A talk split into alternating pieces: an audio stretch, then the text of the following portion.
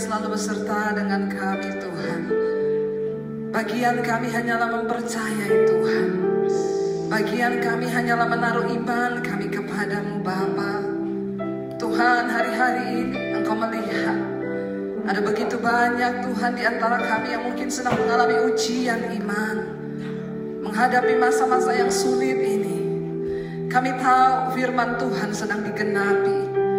Inilah waktunya kami meneguhkan iman percaya kami kepada Tuhan. Ini waktunya kami taruh harap kami hanya kepada Tuhan.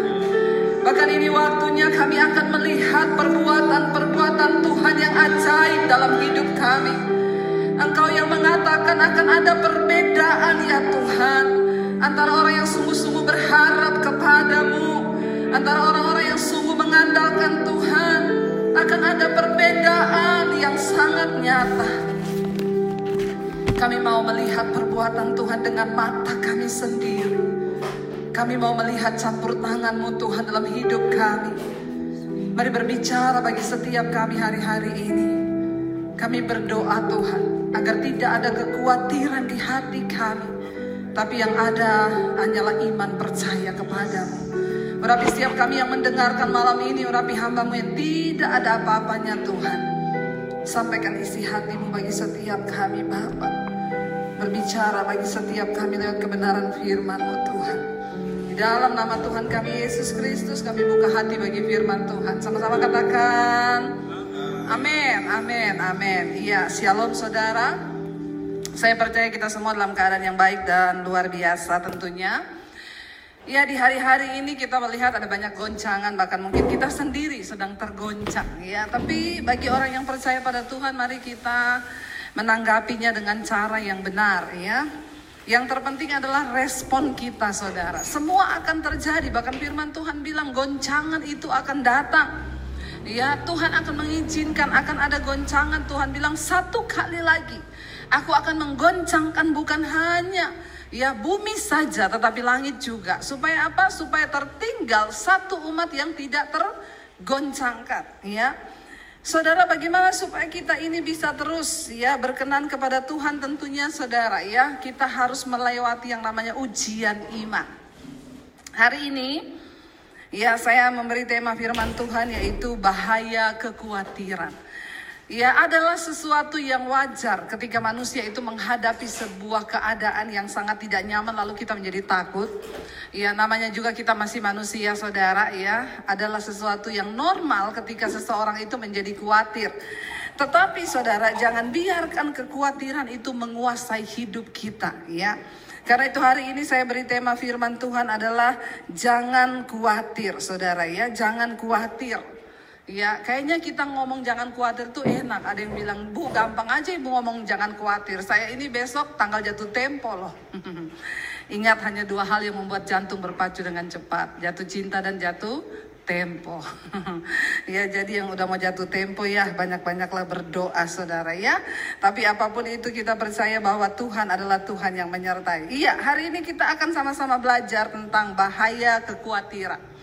Yesus berkata, jangan khawatir, jangan khawatir, jangan khawatir, dan jangan khawatir. Apa itu kekhawatiran saudara? Kekhawatiran itu adalah sebuah ketakutan yang melanda orang padahal ya sesuatu itu belum terjadi. Ya, kekhawatiran adalah ketakutan akan sesuatu yang bahkan belum terjadi.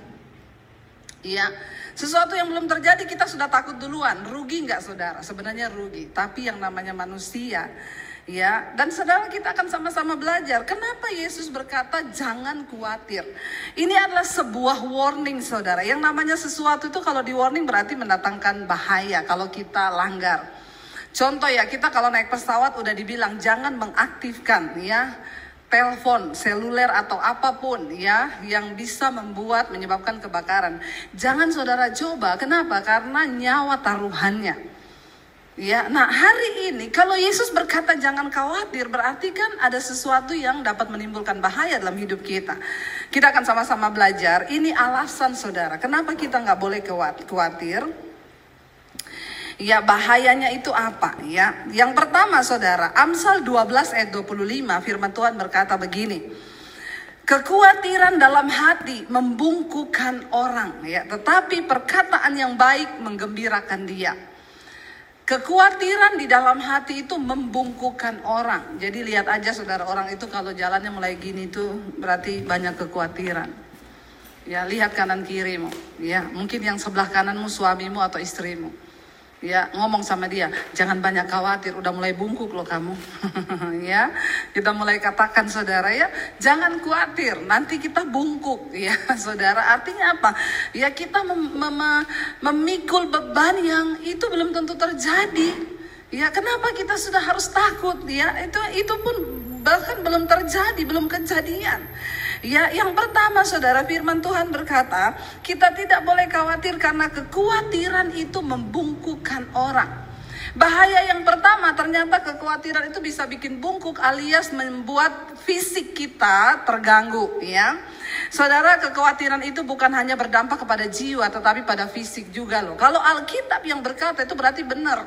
Yang pertama, bahaya dari kekhawatiran, fisik kita itu bisa bungkuk. Dengan kata lain, orang yang banyak khawatir itu suka sakit kepala ya. Jadi hari-hari ini kalau saudara banyak sakit kepala, berarti saudara mulai banyak khawatir. Yang kedua, saudara ya, apa bahaya dari orang yang khawatir itu?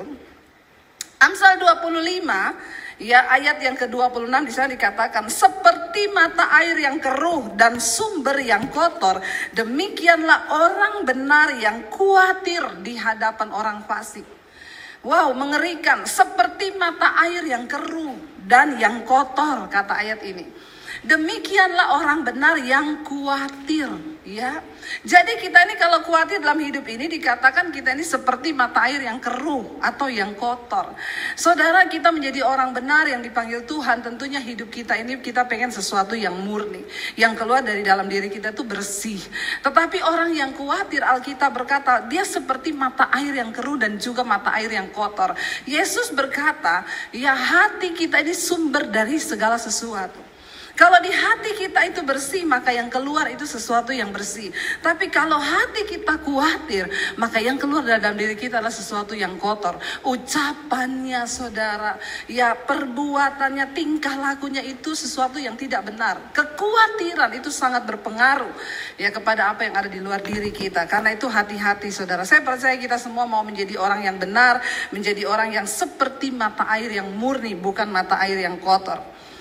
Yang ketiga saudara, kenapa kita nggak boleh khawatir? Bahayanya itu apa? Lukas 8 ayat yang ke-14 ya. Lukas 8 ayat 14 ya, di sana Yesus berkata begini. Ya, yang jatuh dalam semak duri ialah orang yang mendengar firman. Ini Yesus sedang berbicara tentang perumpamaan firman itu seperti benih yang ditabur. Ya, ayat Lukas 8 ayat 14, yang jatuh benih yang ditabur yang jatuh dalam semak duri ialah orang yang telah mendengar firman itu dan dalam pertumbuhan selanjutnya mereka terhimpit oleh kekhawatiran ya sehingga mereka tidak menghasilkan buah. Saudara, jadi orang yang khawatir itu saudara, dia itu seperti benih kalau dia mendengar firman. Firman itu seperti benih yang ditabur di semak duri, ya.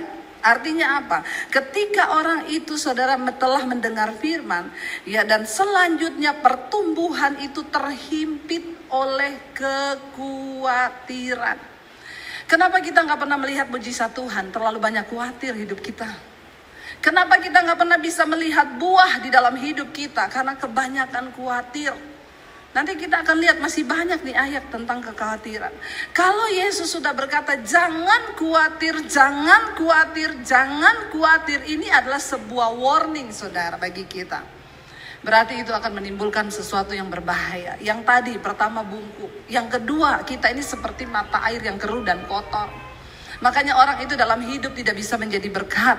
Nggak usah jauh-jauh bicara jadi berkat buat bangsa-bangsa. Di dalam rumah sendiri saja. Sudahkah kita menjadi istri yang tidak khawatir sehingga yang keluar dari mulut kita itu sesuatu yang membangun. Kalau orang itu banyak khawatir yang keluar dari mulutnya itu sesuatu yang tidak membangun. Ya suaminya pulang kerja udah nggak bawa uang ya istri tanya kamu mana uang hasil kerjamu nggak ada mah Makanya kamu itu, ya orang seperti ini bagaimana rumah tangganya bisa diberkati saudara. Ya, kalau kita menjadi orang yang percaya pada Tuhan, tidak ada khawatir di saat suami mungkin tidak punya uang, kita menjadi istri yang menguatkan. Amin ibu-ibu. Ya, yang di rumah amin. Yang di sini ada amin. Kalau nggak ada amin, ya saya tutup dalam doa. ya Alkitab berkata saudara, ya kalau orang itu banyak khawatir, maka dia tidak akan berbuah dalam hidupnya. Boro-boro lihat mujizat. Ya, rumah tanggamu tidak akan diberkati, pekerjaanmu tidak akan diberkati oleh Tuhan. Bahkan apa pun yang engkau lakukan dengan tanganmu tidak akan berhasil. Kenapa? Karena firman yang engkau dengar, mungkin saudara ke gereja setiap hari minggu, mungkin saudara dengar ibadah online. Iya, setiap hari itu firman terus yang saudara dengar, atau mungkin saudara pelayanan di gereja. Ya, tapi hidupmu nggak pernah ada buahnya. Kenapa saudara? Karena banyak kekhawatiran dalam hatimu. Kita ini percaya pada Tuhan, disuruh percaya, sudah percaya saja. Ya, daripada khawatir lebih baik percaya. Orang yang tidak percaya Tuhan itu orang yang khawatir itu sama dengan orang yang tidak mempercayai Tuhan. Sekalipun dia mendengar firman, ayat ini berkata firman itu seperti ditabur di semak duri. Ketika firman itu mau tumbuh, ya nggak bisa mati. Kenapa? Kehimpit sama semak duri. Apa yang menjadi semak duri dalam hidup manusia yang membuat firman tidak bisa bertumbuh bahkan menghasilkan buah? Salah satunya adalah kekhawatiran kata firman Tuhan.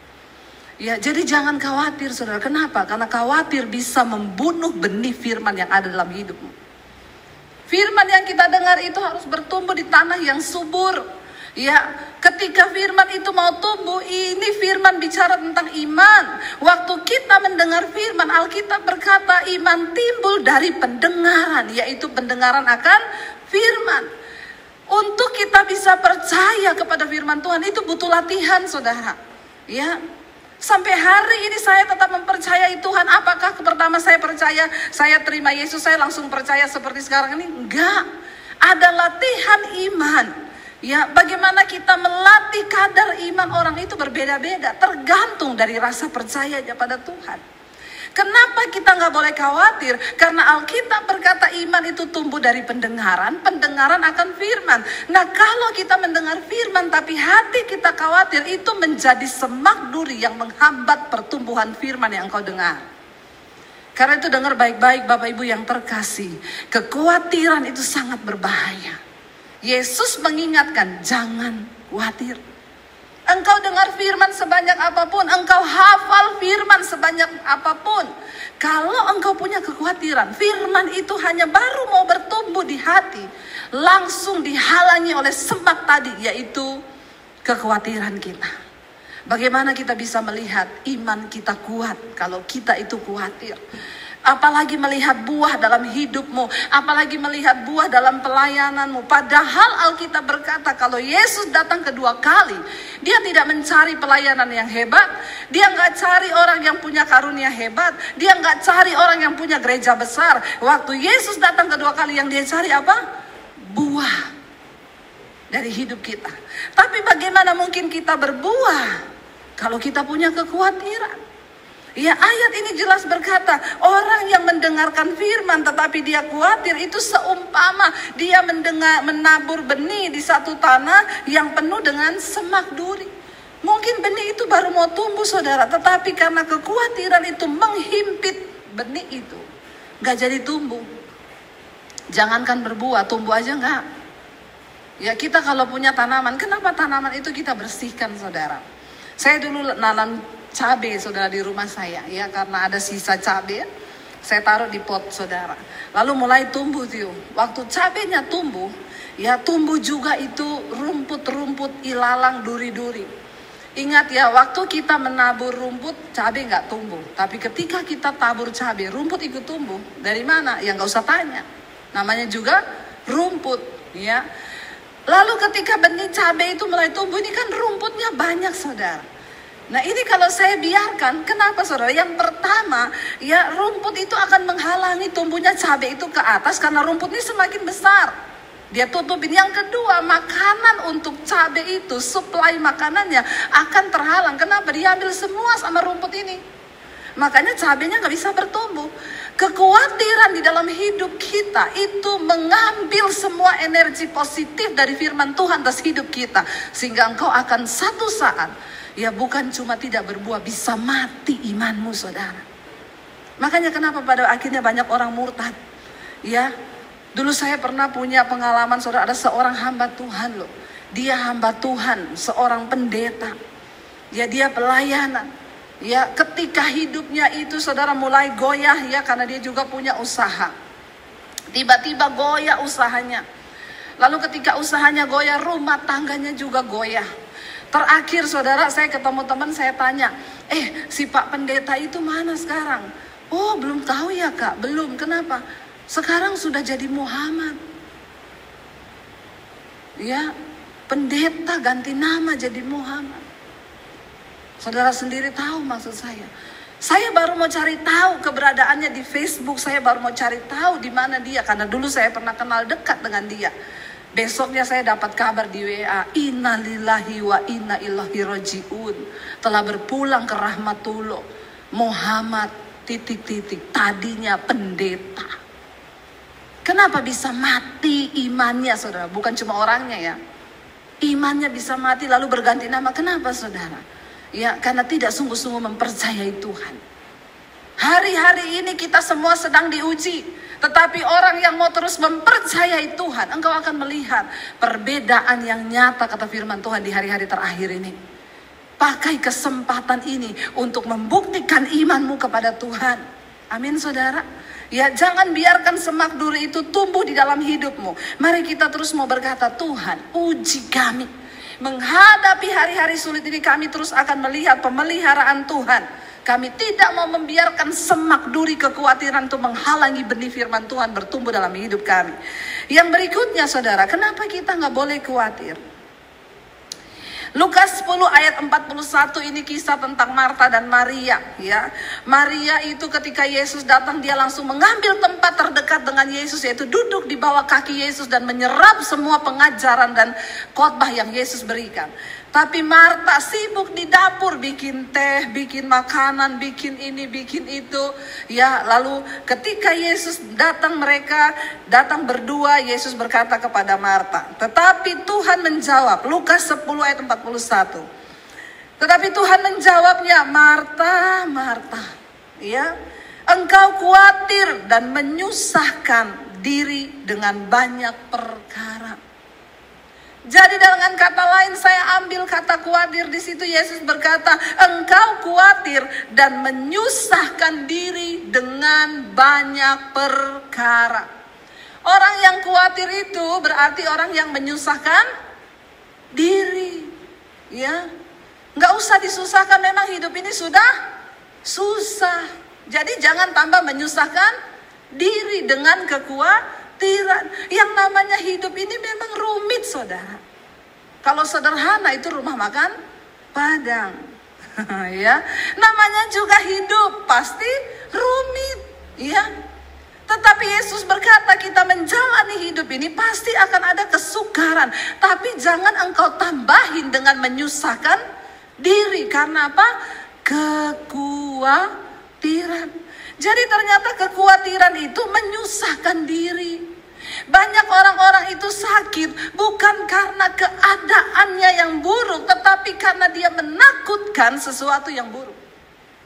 Ada banyak orang hari ini datang kepada saya, Bu, saya ini asam lambung akut, ya. Asam lambung akut sudah ke dokter, Bu, sudah. Ya, terus dokter bilang apa? Dokter bilang jangan banyak pikiran. Memang orang asam lambung itu pasti karena banyak pikiran, stres. Ya karena lambung itu tempat duduknya pikiran. Ya. Jadi saudara saya bilang terus ibu ya apa yang ibu pikir dan yang lucunya saudara waktu saya tanya begitu nggak sadar ngomong gini ya sebenarnya sih saya nggak mikir apa-apa tapi dari caranya ngomong aja saya tahu ini ibu ini punya banyak kesusahan diri. Saya bilang gini bu, jangan ngomong ibu nggak mikir apa-apa deh. Mungkin saking kebanyakan sampai udah bingung ibu mikir apa yang ibu pikirin. Saking kebanyakan. Sekarang saya mau tanya dulu. Sekarang ini ibu ada masalah apa yang paling bermasalah dalam ibu ini? Ibu ini sekarang siapa? Saya ini saudara setiap hari nangani konseling. Ya kadang-kadang makanya saya bilang ya aduh ya saya sama suami saya ngobrol-ngobrol. Terus kalau pendeta ada masalah konseling sama siapa ya? Pendeta nggak boleh konseling. Konselingnya sama sama Tuhan. Makanya orang yang melayani itu harus sudah lebih dulu kuat baru boleh melayani. Kalau enggak stres loh saudara. Setiap hari itu orang datang. Bu, ya ada yang aneh-aneh lagi. Bu, uang saya tiap hari hilang dicolong suami saya, Bu. Apa yang harus saya lakukan? Saya bilang jangan didoakan itu uang. Ibu taruh di bank biar tidak dicolong suamimu. ya, yang begini ditanyain sama saya loh saudara. Ya, ada lagi bu, jadi kredit rumah saya ini kan sudah mau jatuh tempo bu. Menurut ibu itu gimana ya? Saya jual atau biarin diambil bank? Ibu konsultasikan dengan pihak bank saja. Jangan tanya sama saya. Ya, karena saya bukan orang bank. Jadi aneh-aneh saudara, tapi ya itulah ya kita ini hamba Tuhan harus siap. Lalu saya tanya ibu itu, bu coba ibu pikir deh, ibu punya masalah yang paling rumit sekarang yang sedang jadi beban di hati ibu itu apa? Saya ini lagi lagi berantem sama anak saya bu. Nah iya kan, tadinya katanya tidak ada pikiran. Tapi waktu saya tanya, saya ini lagi berantem sama anak saya bu. Kenapa anak ibu? Jadi gini bu, saya itu kan, ya saya itu mau ya hidup dia itu ya lebih baik ke depan. Saya itu maunya gini, ya dia sih sudah kerja bu. Puji Tuhan dapat pekerjaan yang bagus. Ya jadi saya maunya itu dia itu begini, begini, begini, begini. Ibu, saya tahu kenapa ibu asam lambung. Anaknya ibu udah gede tua, ibu atur semua hidupnya. Kenapa ibu stres? Terlalu banyak khawatir di hatimu. Jadi dia itu tiap hari negur anaknya, kamu itu gini ya. Nanti kalau cari jodoh tuh begini. Nanti kalau gini gini. Nanti ibu dia kan udah gede. Tapi saya nggak mau dia salah pergaulan. Saya tahu bu, semua orang tua itu nggak mau anaknya salah pergaulan. Tapi kenapa ibu asam lambung akut? Karena ibu mencoba mengendalikan semua keadaan di sekelilingmu. Ibu harus mendengar saya baik-baik bu. Tidak ada satu orang pun yang bisa mengubah orang lain. Ibu nggak bisa rubah suami, ibu nggak bisa rubah anak. Tapi ibu bisa mengubah cara ibu berespon terhadap semua keadaan. Amin. Orang yang tidak khawatir itu belajar mempercayakan kepada Tuhan. Ya, ada ibu-ibu telepon saya. Shalom Bu Debbie. Saya, iya shalom ibu, ada apa ibu? Ibu, saya sudah bosan hidup, mau mati, saya doakan bagaimana? Jangan ibu, loh tadi katanya udah bosan hidup. Kenapa ibu bosan hidup? Suami saya selingkuh bu. Saya baru keluar rumah sakit jiwa beberapa bulan lalu. Aduh, suami yang selingkuh, ibu yang gila. Jangan mau, ya. Ibu jangan mencintai siapa pun melebihi Tuhan. Apalagi dia bilang saya sudah mau bunuh diri, Bu. Ih, cuma gara-gara suami selingkuh ibu bunuh diri. Bodoh itu namanya. Ya. Ibu harus menaruh harapanmu pada Tuhan. Suami selingkuh bukan berarti kiamat dunia. Ibu masih punya anak, ibu masih punya masa depan. Berbahagialah dengan dirimu sendiri bersama dengan Tuhan. Jadi orang-orang yang khawatir itu saudara, Ya sesuatu yang belum terjadi dia sudah khawatirkan apalagi kalau terjadi. Ibu-ibu kurang berserah pada Tuhan. Ya tapi suami saya nggak berubah-berubah. Sekarang dia sudah sama perempuan lain. Biarin aja sekarang ibu fokus sama Tuhan. Saya tahu tidak ada seorang pun yang mau suaminya berselingkuh saudara. Siapa sih yang mau anaknya menikah dengan orang lain dan pindah ke agama seberang? Gak ada yang mau. Tapi kalau semua itu terjadi, kita harus belajar mempercayakannya kepada Tuhan. Amin. Jangan stres. Ayat ini berkata Yesus bilang, Marta, Marta kamu itu terlalu khawatir dan menyusahkan diri. Jangan menyusahkan diri. Orang yang khawatir itu menyusahkan diri bisa gila, bahkan bisa stres loh. Ya, kita harus berbahagia dengan diri kita bersama dengan Tuhan. Nggak usah terlalu mikirin anak, mikirin mantu, mikirin cucu, mikirin. Ya, ada oma-oma juga yang stres, Bu. Saya tuh stres, Bu. Ya, cucu saya itu tadi saya yang besarin, saya yang gedein. Sekarang diambil sama mamanya. Terus masalahnya apa, Bu? Ya itu kan mamanya dia. Tapi kan saya maunya cucu itu tinggal sama saya. Ya kan mamanya yang lebih berhak. Saya hari-hari ini stres, Bu, kena asam lambung. Iya, karena ibu menyusahkan diri. Dia takut kalau cucunya dibesarkan anaknya itu nanti akan salah. Dia berpikir dialah yang paling benar.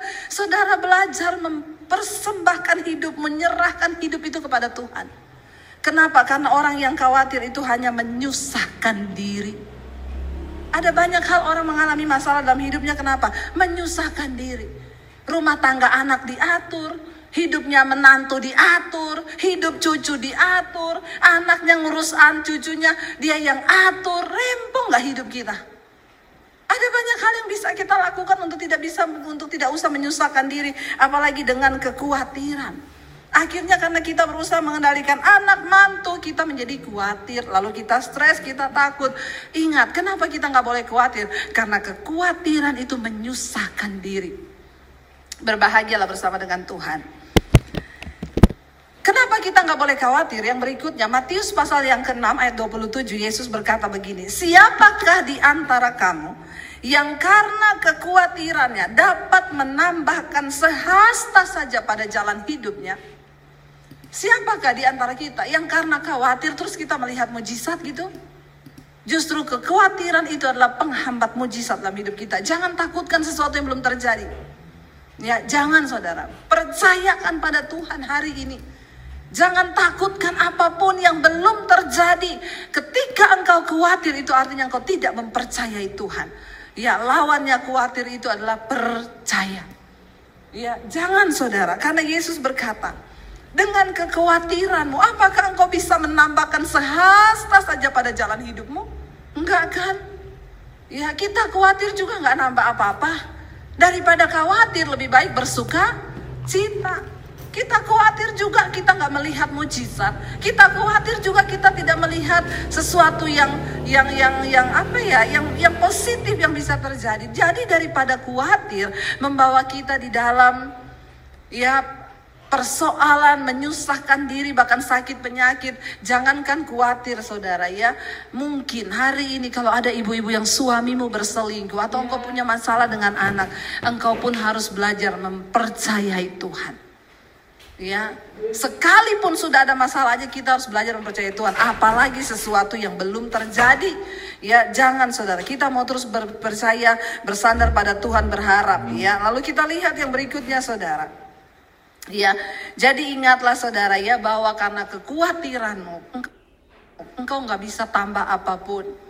Ya, engkau nggak bisa bayar cicilan dengan kekhawatiran. Ya, engkau nggak bisa men, men, apa, menambahkan jumlah rekeningmu dengan kekhawatiranmu. Lebih baik belajar percaya. Ya ada kesaksian dari seorang ibu, Bu, ya tadinya saya itu khawatir banget karena masalah keuangan ya di dalam pandemi ini keuangan suami dan saya itu dalam rumah tangga agak berkurang. Tapi setiap malam saya mendengarkan khotbah-khotbah ibu ya dan ketika khawatir itu datang saya berdoa, Tuhan aku mempercayai Engkau. Tuhan yang sanggup memelihara hidup kami. Eh di saat benar-benar saya lagi butuh uang bu. Ya tiba-tiba ada sejumlah transferan masuk di rekening saya. Yang itu tulisannya adalah komisi gaji. Ya saya bilang bu ketika engkau belajar mempercayai Tuhan maka engkau akan melihat mujizat. Tapi ketika engkau khawatir, takut, maka itu akan menjadi penghalang mujizat terjadi atas hidupmu. Tuhan tidak bisa bekerja ketika engkau khawatir. Ya Tuhan akan melakukan firman-Nya kepada orang-orang yang tidak khawatir. Mari hari-hari ini saudara, kita mau belajar terus memperkatakan firman Tuhan. Saudara, yang berikutnya kita akan lihat saudara ya. Saya percaya ketika kita khawatir itu hanya akan mendatangkan sesuatu yang negatif. Tetapi ketika kita mau terus belajar mempercayai Tuhan, ini alasannya. Kenapa juga kita nggak boleh khawatir? Tadi sebab ya, ya apa sebab kalau kita khawatir? Sekarang alasan kita tidak boleh khawatir ini. Matius 6 ayat 32 sampai 34, Yesus berkata begini. Ya, Yesus berkata di Matius 6 ini semua jangan khawatir, jangan khawatir kalau saudara baca dari dari uh, dari satu perikop ini. Ya Yesus berkata jangan kamu khawatir akan makanan, jangan khawatir akan pakaian. Kenapa? Karena tubuh itu lebih penting daripada makanan, daripada pakaian dan hidup itu lebih penting daripada makanan. Ya, lalu ayat pasal 6 ayat 20 32 dan 34 sampai 34 Yesus berkata begini. Semua itu dicari bangsa-bangsa yang tidak mengenal Allah, ya. Akan tetapi Bapamu yang di sorga tahu bahwa kamu memerlukan semuanya itu. Ya, tetapi carilah dahulu kerajaan Allah dan kebenarannya, maka semuanya itu akan ditambahkan kepadamu.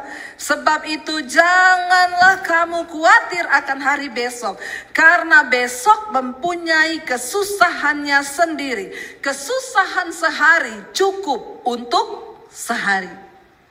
Ya, ini alasan kenapa kita nggak boleh khawatir.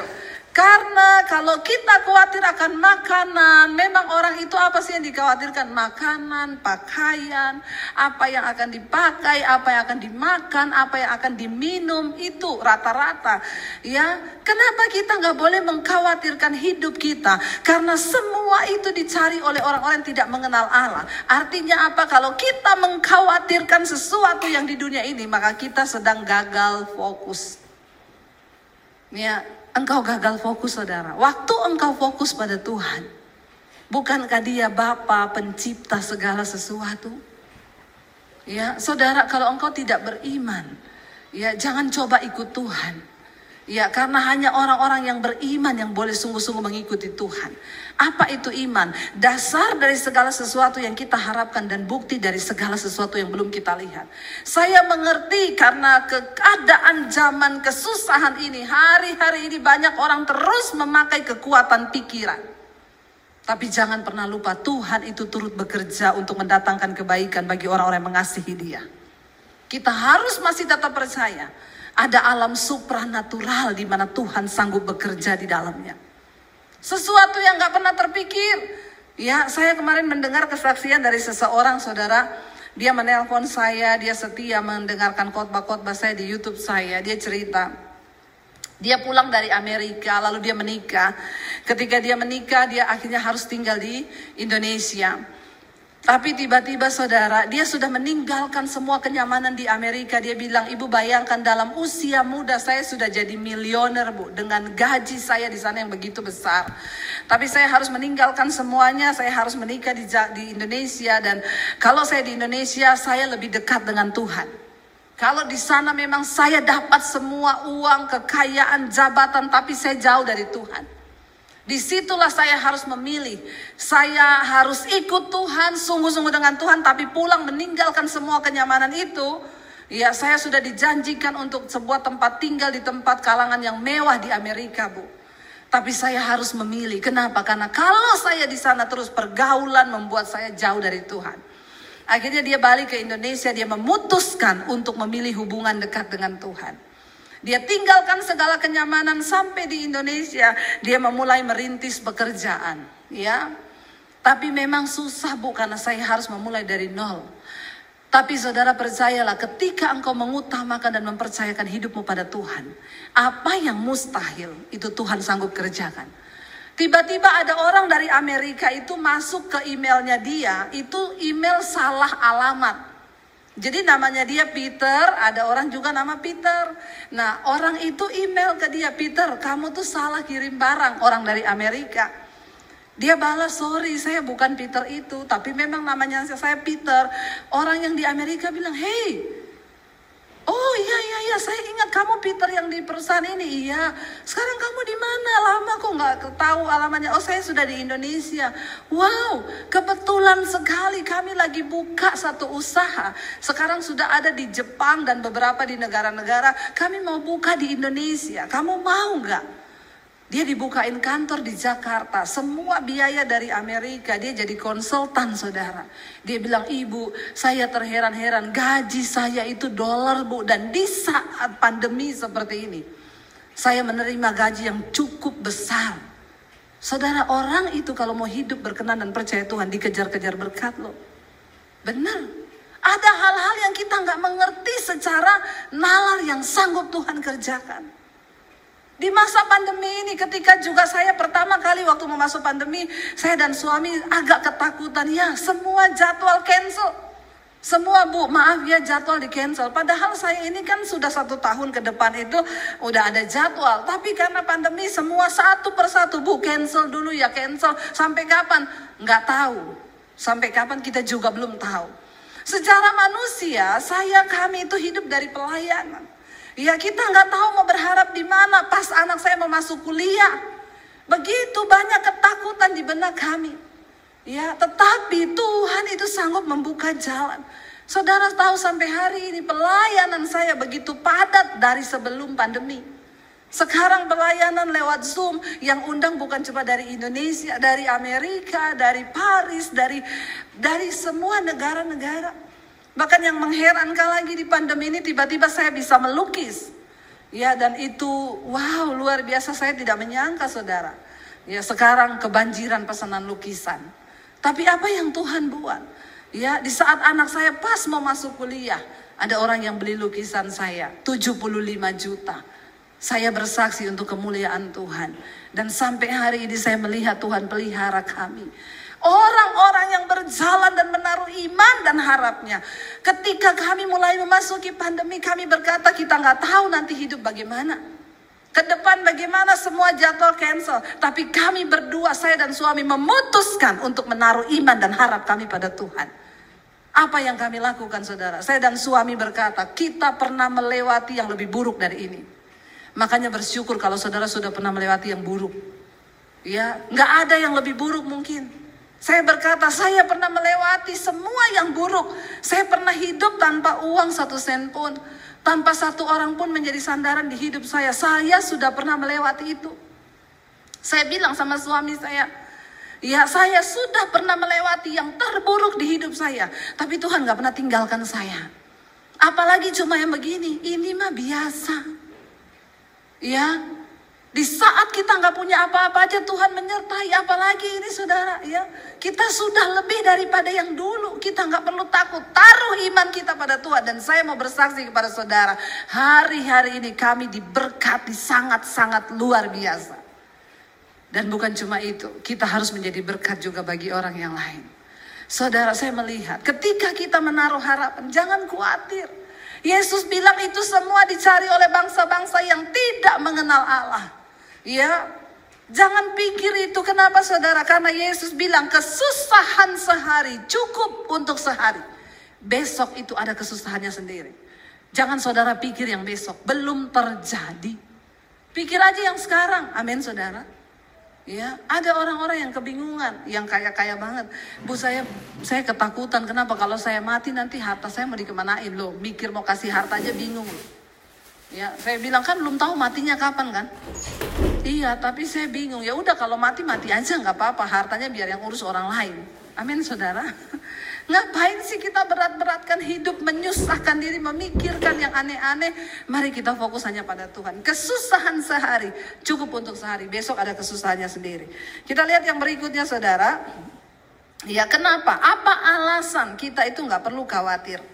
Jadi ingat ya, semua itu dicari oleh bangsa-bangsa yang tidak mengenal Allah. Yesus berkata, akan tetapi Bapamu yang di sorga ya, tahu bahwa kamu memerlukan semua itu. Ingat, Bapa itu maha tahu. Tapi kita sok tahu. Ya, Bapak itu maha tahu kamu memerlukan semuanya itu. Kita ini hanya cukup apa? Kenalilah Tuhanmu. Mari kita mengenal Tuhan dengan benar supaya kita punya iman yang benar. Kalau kita nggak mengenal Tuhan dengan benar, susah saudara. Kenalilah Tuhan dengan benar supaya engkau nggak mudah bimbang. Ya masalahnya banyak orang Kristen itu tidak mengenal Tuhan dengan benar. Jadinya dia nggak tahu firman. Kalau kita tahu firman, ayat ini dengan jelas berkata, Bapamu itu tahu kalau kamu memerlukan semuanya itu. Lalu apa yang harus kita lakukan? Kalau hari ini kami sedang khawatir Bu. Mazmur 55 ayat 23. Firman Tuhan berkata, Mazmur 55 ayat 23, serahkanlah kuatirmu kepada Tuhan, maka ia akan memelihara engkau. Tidak untuk selama-lamanya dibiarkannya orang benar itu goyah. Amin. Apa yang harus aku lakukan Bu kalau hari ini aku sedang khawatir? Datang di kaki Tuhan. Saya cuma mau bilang saudara, tidak ada orang kaya yang hebat yang bisa menolong saudara. Tidak ada pendeta hebat yang bisa mendoakan saudara. Tidak ada dokter hebat yang bisa menyembuhkan saudara. Tidak ada psikiater hebat yang bisa memberikan engkau motivasi untuk bangkit. Engkau punya Tuhan yang hebat. Apa yang harus kita lakukan ketika kita khawatir? Datang di kakinya. Ayat ini berkata, serahkanlah segala kekhawatiranmu kepada Tuhan. Sebab dia yang menanggung engkau. Karena tidak untuk selama-lamanya dibiarkannya orang benar itu goyah. Kalau ayat ini berkata tidak untuk selama-lamanya dibiarkannya orang benar itu goyah. Berarti ada saat-saat memang Tuhan izinkan orang benar itu goyah. Tetapi ingat tidak untuk selamanya. Ya. Tidak untuk selamanya kita diizin dibiarkan goyah, tetapi memang ada waktu-waktu kita harus diuji imannya. Saudara, orang yang dikatakan beriman itu orang yang seperti apa? Orang yang sudah melewati ujian iman. Kalau hari-hari ini saudara belum diuji, saya doakan supaya saudara diuji. Bilang amin. Gak ada yang amin. Ya, giliran diomongi mau diuji gak ada yang amin. Kalau diberkati amin, amin kenceng. Giliran saya doakan diuji. Yes ya, biar kita mau berkata seperti Daud. Ujilah aku Tuhan, cobalah aku Tuhan. Selidiki hatiku dan batinku. Daud bilang apa? Mataku tertuju kepadamu. Serahkanlah segala kuatirmu kepada Tuhan. Sebab Tuhan yang menanggung hidup kita dan tidak untuk selama-lamanya dibiarkan orang benar itu goyah. Ada saat-saat Tuhan izinkan kita goyah. Ada saat-saatnya. Mungkin hari-hari ini engkau terlalu menaruh harapan pada uang. Ada saatnya Tuhan izinkan uangmu hilang. Dan imanmu goyah. Supaya apa? Engkau menaruh harapmu pada Tuhan. Ada orang-orang yang terlalu menaruh harapannya pada pekerjaan berlebihan. Ada saatnya Tuhan izinkan pekerjaanmu hilang. Dan di situlah engkau mulai goyah. Tapi Tuhan mau lihat bagaimana engkau meneguhkan imanmu. Ada saatnya Tuhan izinkan kita kehilangan keluarga. Ya, ketika keluarga menjadi satu-satunya sandaran dan tempat kita hidup. Saya pernah mengalami. Tapi ketika engkau goyah, Tuhan mau lihat. Ya, kepada siapa engkau menaruh harap? Saya ingat sekali waktu saya diusir dari keluarga saya, papi saya bilang, kamu jangan bawa ijazah. Saya mau lihat Yesus kasih makan kamu pakai apa. Bayangkan saudara, saya keluar tanpa bawa apa-apa, tidak boleh bawa ijazah. Dan papi saya bilang, saya mau lihat Yesus kasih makan kamu pakai apa. Tapi saya mau bilang hari ini saudara, Ketika aku menaruh harapanku pada Tuhan, Alkitab berkata, dia adalah sauh yang teguh.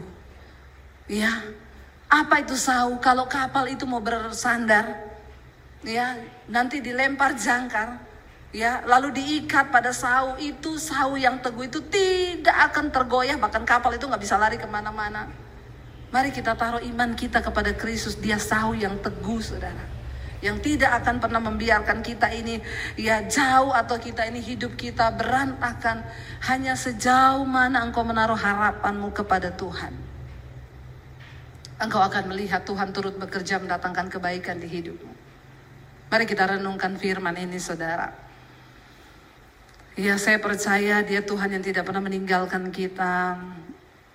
Dia Tuhan yang akan selalu membawa kita kepada jalan-jalannya Ya, dia Tuhan yang tidak pernah membiarkan kita goyah. Tidak untuk selama-lamanya orang benar itu dibiarkan goyah. Waktu engkau datang pada Tuhan. Waktu engkau berseru kepada Yesus. Dia Tuhan yang sanggup melakukan segala perkara di dalam hidup kita. Ku percaya kau Tuhan yang sanggup menaklukkan segala perkara di dalam hidup kami Tuhan. Kami mau terus percaya. Apa pun kekhawatiran kami hari ini, kami mau taruh di bawah kakimu Bapa. Engkau melihat setiap kami yang sedang ketakutan. Engkau melihat setiap kami yang sedang tidak berdaya menghadapi hari-hari ini. Kami taruh semua di kakimu Bapa. Di dalam segala ketidakberdayaan kami. Di dalam keputusasaan kami. Kami mau berkata, Engkau sawu yang kuat bagi jiwa kami. Tidak untuk selamanya Engkau biarkan kami goyah Tuhan. Mari angkat tangan. Ku percaya Kau Tuhan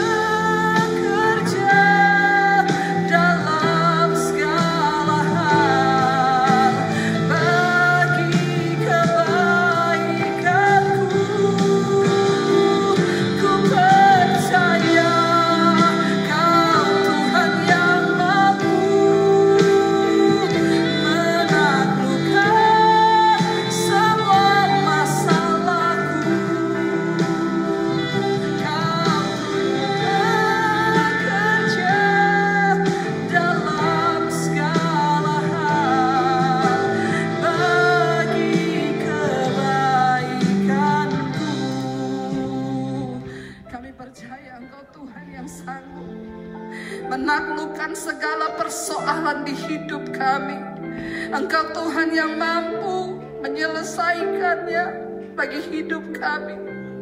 Bagian kami adalah datang di kaki Tuhan, menyerahkan seluruh hidup kami. Tidak untuk selama-lamanya orang benar itu dibiarkan goyah.